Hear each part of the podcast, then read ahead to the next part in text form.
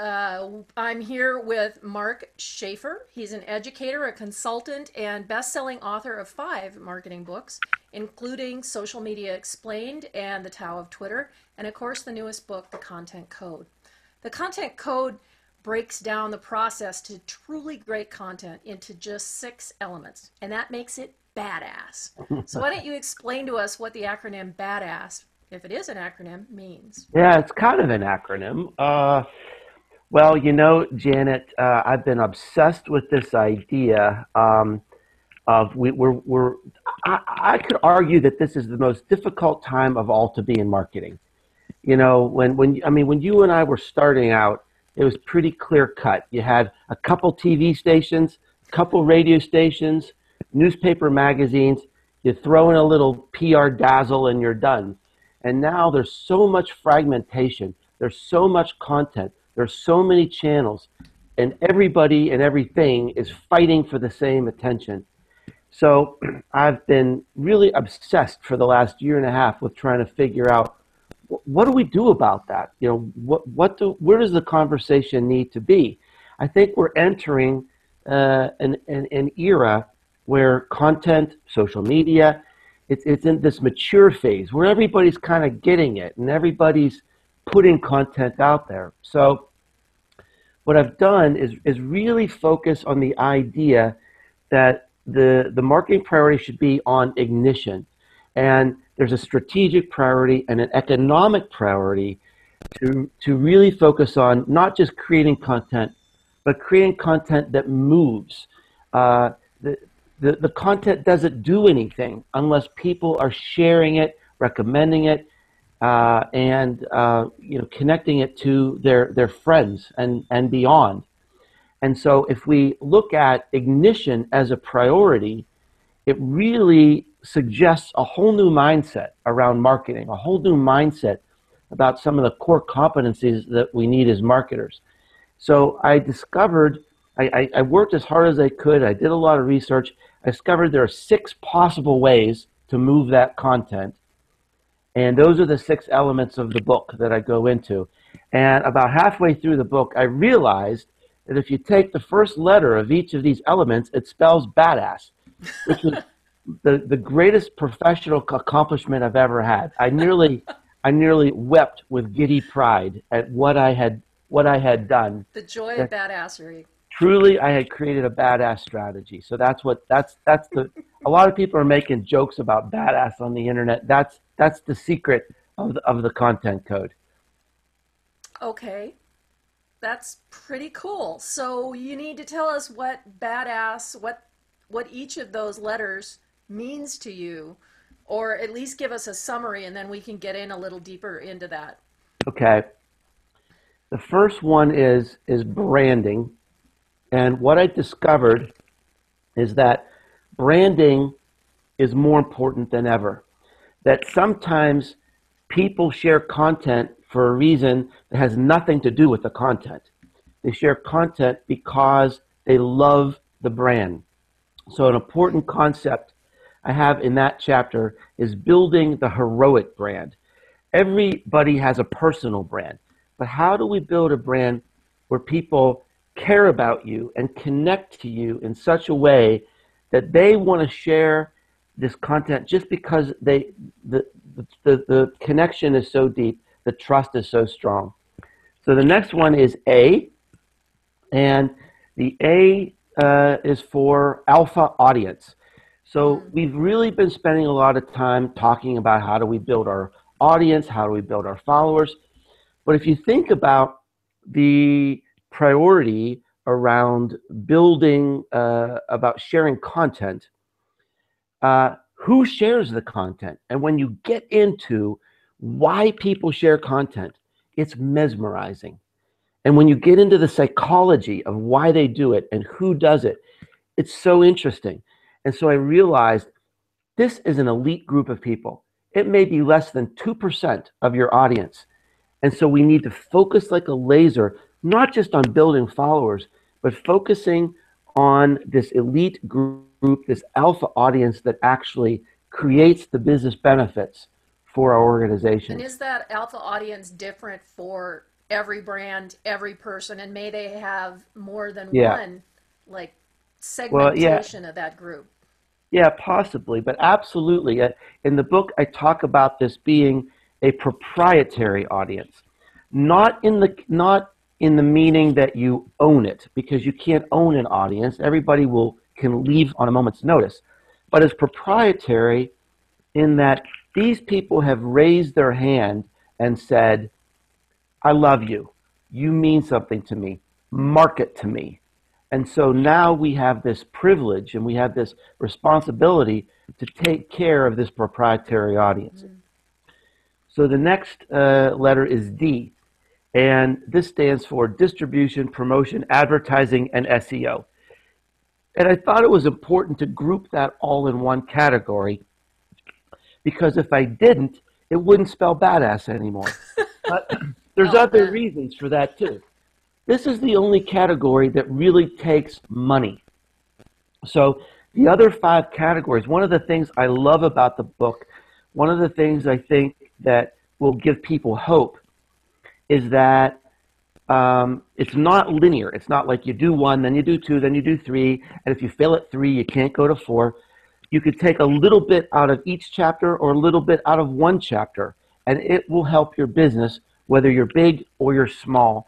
And most of the ideas in the book don't take any money at all. It does take effort, but you know it, it doesn't necessarily take cash flow. So, um, so distribution, advertising, and SEO. Um, but I put this in a very different context because today this is the default position for many businesses. No, nothing's happening with their content. It's not moving. So what do they do? They take out ads. They, you know, they invest in SEO. I saw Shove on- it down our throats. shove it down our throats. Now, this is actually a key point because you can you can trick people into clicking a link, but you can't trick them to share. Mm-hmm. All right. So it, it, it, again, I'm suggesting a change in mindset about how we approach these things. The economic value comes in the sharing, not necessarily in the clicking. It's a start. That's just a start. It gets you there. But you know, but then what? Once you get that- in there, you've got to do something with them. You've got it. You've got yeah, yeah, and that and it takes a long time to build those relationships. And also, I should also add, I skipped a part when when I talk about the the uh, the chapter on on audience.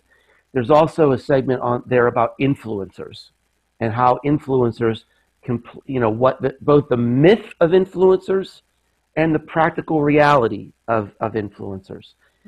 Okay, so now we got now we're down to the next A, which is authority. And uh, this is the most difficult one. I mean, this is this is the hardest one to really achieve anything, at least in the short term. And the example I use in the book is uh, uh, about a year ago. I wrote this blog post called uh, "Content Shock." It was talking about the economics of content and information density, and it was a word I made up. So there was no pre-existing SEO for this about three weeks after I wrote the article, I Googled content shock to see who might have written some articles, you know, what are they saying out there about it? And to my utter shock, my article on the Google search was third. Now, how is that possible? I wrote the article. It was the original article. Everything's first. pointing to me. I was first. I coined the term that I just Googled. And here's what happened the most powerful content didn't move to the top, the most powerful websites did. And so this is a very legitimate thing that we have to think about in the long term to get our content to move, to get our content to go to the top. It's not necessarily the content, and it ha- might have more to do with the authority of the people who are posting the content. Hmm. So it's, it's a very subtle thing, but I wanted to be complete. I wanted to cover every single thing that could that could move content. So then we get into S, and the first S is social proof and social signals. So, a quick example of what I mean by that is let's say you moved into a house in the suburbs and you want to plant a little garden, you want to plant roses. So you Google, how do I grow, grow roses in San Jose, California? And so you get two blog posts. They both look really pretty cool, but one has been tweeted two times and one has been tweeted 270 times. Which one will you read? 270. Obviously. All right. Yeah. So this content has ignited only because of a number. Has nothing to do with the quality, has nothing to do with the brand, the audience, where it's posted. It's ignited because of the social proof. And this is a legitimate marketing idea that we need to think about today. Then the last S is actually the most important point in the book, I think. And it's so big, I actually devoted two chapters to it. And that is embed, making your content more shareable and embedding shareability into what you do so you have a better chance for it to ignite so that you remove every barrier and every obstacle that you can possibly come up with to get that content to, to flow. You want to unclog the pipes. You want to give this content the best chance to get out there. So there are some very practical tips, uh, some statistically um, developed ideas and, and practices that you can implement right away mm. to get your content to start to move. And so, uh, so that's basically badass. That's badass. That is truly badass. So let's go back a little bit to talking about authority and the value of authority. For example, you know the the SEO is constantly changing, right? So a website like I have a website that was built in 1993, and so because it goes back so far, it has a lot of authority, and that's maintained through all of the different Penguin and Hummingbird and all the different updates. But I wonder now if social proof is actually outweighing that kind of web authority, that kind of heavy, you know, dropping the dictionary on the desk kind of authority. Do you feel like it is kind of? I love that image. I love that image. uh, well, it's an excellent question, and one of the things I talk about in the book is uh, like moving around authority finding a way to get around it because you're exactly right. You know, uh, a website that's been out there since the 90s that has all this accumulated content and all this accumulated authority with Google. I mean, good luck. You're just not going to beat that. However, if you look at what Google is bringing to the top these days, it's not necessarily just websites. Mm. So, for example, LinkedIn as a publishing platform has become very, very powerful. And it's a way you can borrow the authority of LinkedIn to get your content to the top.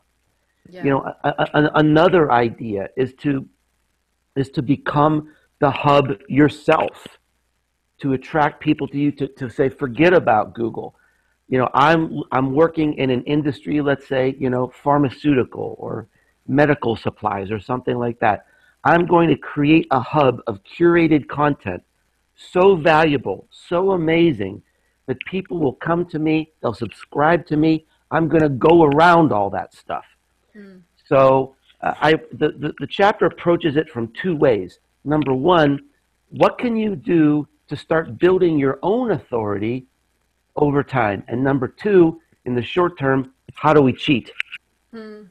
So to speak to that, let's talk about how you can leverage that alpha audience because if you develop your alpha audience and really get people engaging with you and they are authorities such as yourself i'm leveraging you as my alpha audience right now can you know can that help you gain that authority because like you said you can't beat a lot of these sites yeah. and you know leveraging linkedin is, is a really great way to do that too yeah well, I think that's a very key idea.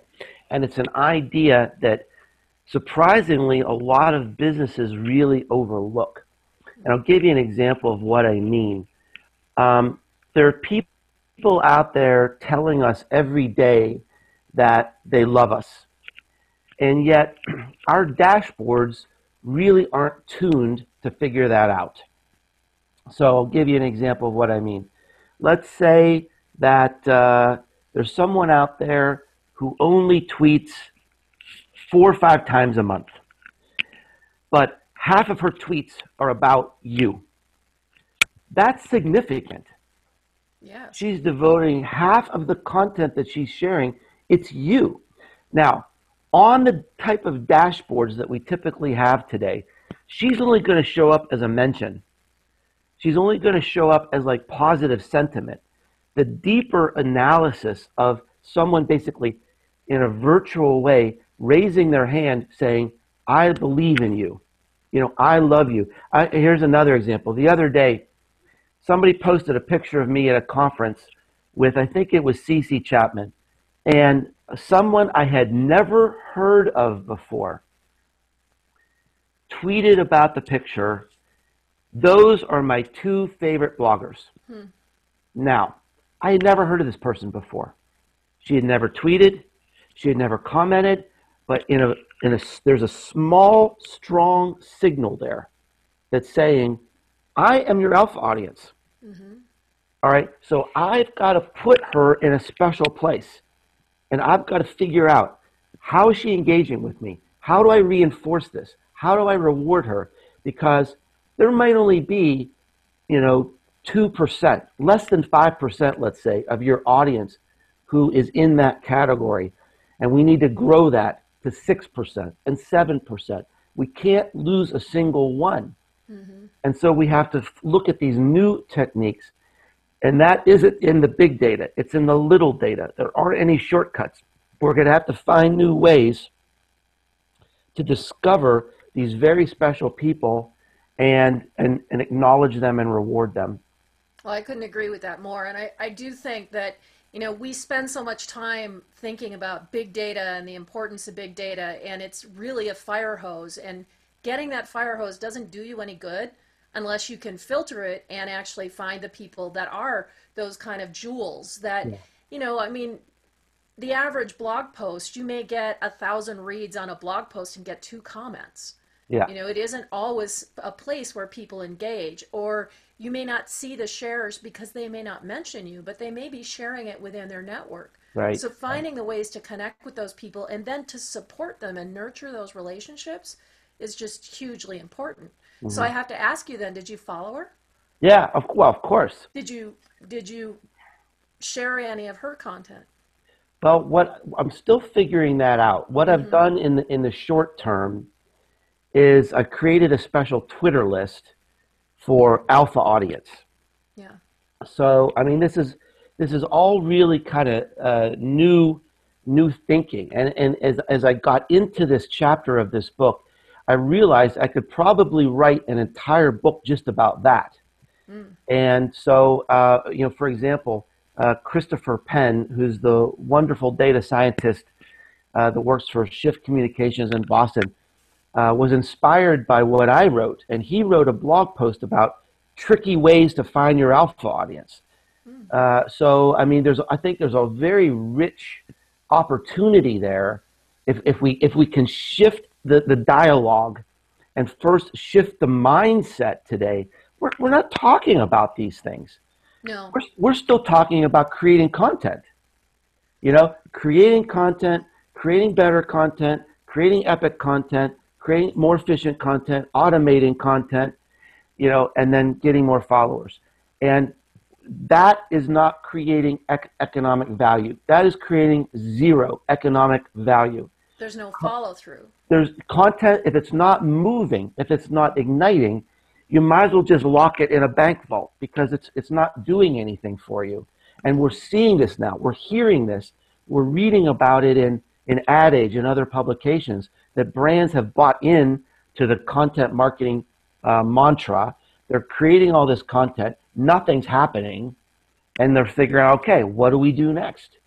Well, they need, to, they, they need, to, read my book, obviously. exactly. But that, exactly. but we need, need we need to move the conversation forward, and be thinking about you know what is driving the economics. There's only one thing.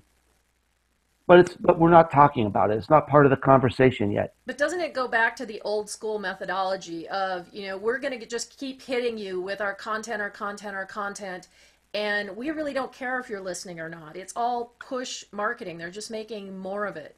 Then, you know, it, it's the same old ad strategy that they've been using for hundreds of years. Well, that, you know, this, this is and this is really kind of a hot button with me Good. is that you know organizationally we are contributing to the problem because I'll give you you know I'll give you an example. I was working with um, a big, huge Fortune probably 100 brand, and uh, they you know they have a big ad agency. They have a global ad agency, and this I was working with this brand manager, and she said, "I'm so frustrated because every time I have an idea for a social initiative." or a content driven initiative, it comes back as advertising. Hmm. She said, I'm sick of it. I'm tired of it. I'm ready to fire this agency. And, the, and I hear this over and over again. And the, the thing is that we've got this relationship with agencies where they are, I mean, they're organized and funded on campaigns. Mm-hmm. Okay. And if you're building relationships through your content, that's not a campaign. It never stops. And, And, and it detracts from their their mission, you know, because it, it, it dilutes what they're saying. If people have a conversation without them, we don't need them anymore. But, right. And and we the other thing is that you know part of the way we're codifying this problem, institutionalizing this problem, is because um, the, our, our our marketing budgets are set up this way too. We don't want to engage, and we're happy to abdicate and give our alpha audience to an ad agency. Hmm. And at some point, we've got to stand up and say, no, you know, we are going to take care of this. It's just too important. We are going to hold on to these precious people. We're going to, you know, we are going to reward them, nurture them, and they're going to know us. They're going to know our people. We're not going to abdicate to an advertising agency, even though that's the way we've always worked. And that's certainly the most effective and efficient thing. And gosh, what am I going to do to get the head count approved? you know, I'm sorry, but we've got to, to, to move ahead. That's what the best companies, that's what the best, best uh, marketers are starting to, to realize. Well, then that increases that level of authenticity. Whether you know they bring, even if they bring in an engineer, for example, and let them have their say, you know, and cycling people through. It doesn't always have to be the same people that are doing the social media outreach. You know, having engagement because I think that's something that that corporate entities get hung up on. Well, okay, then we'll give it to marketing. Well, it's still not really the best way to do it. And a, and a lot of people, in the, I mean, my view on that is, is get people involved who are, who are passionate about it, who are interested in it, who really want to be a beacon for your company. You know, I've worked with, with companies, you know, where, where like doctors and engineers are excited about getting involved in this, in this because, you know, they get to kind of follow, you know, their passion, their communication skills. They kind of get out of their box. They, they get to personally help the marketing in the company and connect with customers. And it can be a very powerful driver. Mm-hmm, of course. So let's talk though about companies that, doctors, for example, that say, I don't have time to do this. Mm-hmm. You know, I don't have time to, to sit down and do that. I don't want to learn the tools. Mm-hmm. Even if they're excited about the technology and they still don't have the time, how can they work around that and still be effective? Well, you know, I, I'm actually, this might surprise you, but I'm actually okay with that. I mean, I, I'm, I'm not, I am, you know, it, it kind of drives me crazy when people say that we need to have a social enterprise. Everybody needs to be involved. The CEO needs to be blogging and tweeting. I say bullshit. You know, I've worked in big companies and I know the pressures on these CEOs. Mm-hmm. I know the pressures on these leaders. And it- it's kind of like saying, oh, to be effective at internal communications, the CEO has to do your company newsletter. No, it's not, it's, you know, come on. Doesn't make any sense. It doesn't make any sense. It's not good for them, they're going to be miserable doing it. The board of directors is going to look over and say, "Why are you spending your time on that?" Mm. So, I mean, I I'm very practical. I mean, I've been in business a long time, and whenever I hear people say the CEO needs to be directly involved in this stuff, I, I say you've probably never really worked in a company before. I mean, if if you've got an executive who embraces that, mm-hmm. let him do it. You know, consider it a gift. Mm-hmm. Consider it an asset, but don't make anybody do it. If they don't want to do it, you know, then they're not. They're going to hate it anyway, and that's going to come through in their in their blogging and their tweeting. It's not going to work. Yeah, we certainly so you gotta, being miserable. You got you got to figure something else out. Mm-hmm. You know, I, again, I'm not a purist about ghostwriting. We've we've done ghostwriting for you know for decades. Whenever a, a CEO gives a speech, did they write the speech? No. Is it theirs? Yes. Mm. When a CEO writes the letter to shareholders on the first page of a annual report, did they write it? No. Is it theirs? Yes. So, uh, you know, do whatever you need to do to make it work. I don't, I'm not saying fake it. I'm not saying pretend to be somebody that you're not. But I think there are practical, cost effective approaches to helping people out if they don't want to be involved. Mm-hmm. Well, some of the things that we suggest are interviewing, you know, because typically, you know, engineers in particular, they may be really passionate about what they do, but they may not be as great at expressing it. They may not have the time. They may not feel like, you know, they want to be that person, mm-hmm. but you can interview them mm-hmm. and then you can use that as the content that you're you're putting out and then when you get questions when you start to get engagement you can go back to them and talk right. to them about it and it, and, and it makes them the star too you know mm-hmm. and they they feel good about it and yeah so i mean i think that's a great idea yeah so uh i'd like to wrap this up because i think you know we've got we got some really great stuff here and i'm very excited about the book i did download it. It's on my Kindle, although I probably can't even open it right now. Oh, there it is, table of contents. um, and I'm really excited that you're going to be doing this as an audiobook because I really love audiobooks, and I hear you're recording it now. I am. I'm, I'm recording it uh, now. I'm about halfway through recording it. Of course, it needs to be you know processed and engineered to take all the all the bad parts out. Um, but yeah, I, have taken, I've done, um, I just finished uh, recording uh, my last book, Social Media Explained. That should be out in about a week or so. And then uh, I'm guessing um, uh, my goal is to have the content code out in audio form by the end of May. Wow. And Social Media Explained, will that be available on Audible or yeah. what channels? It'll be on Audible. Oh, great. Yeah. Great. So we'll look for that for sure. Yep, my first audiobook. Yay. I'm a big fan of audiobooks, so that that's always good news. Yeah, well, I've had lots lots of requests for audiobooks, and so I just thought, you know what, I just I just have to do this. So, um, uh, so yeah, it's been a fun experience. That's great. So why don't you tell people where they can find the book and where they can find you? Well, you can find everything about me at businessesgrow.com. You can find my blog, my podcast that I do with Tom Webster uh, called The Marketing Companion. It's the most hilarious marketing podcast on earth. and um, we uh, and you can find my books and a lot of other resources for, for businesses of all sizes. Wonderful. Well, thanks very much, Mark. I really appreciate you coming on, and I will make sure that lots of people get to see this video and they know where to get the book on Amazon from your website as yep. well. Yep. Great. Thanks. Thanks. So, thanks so much for having me, Janet.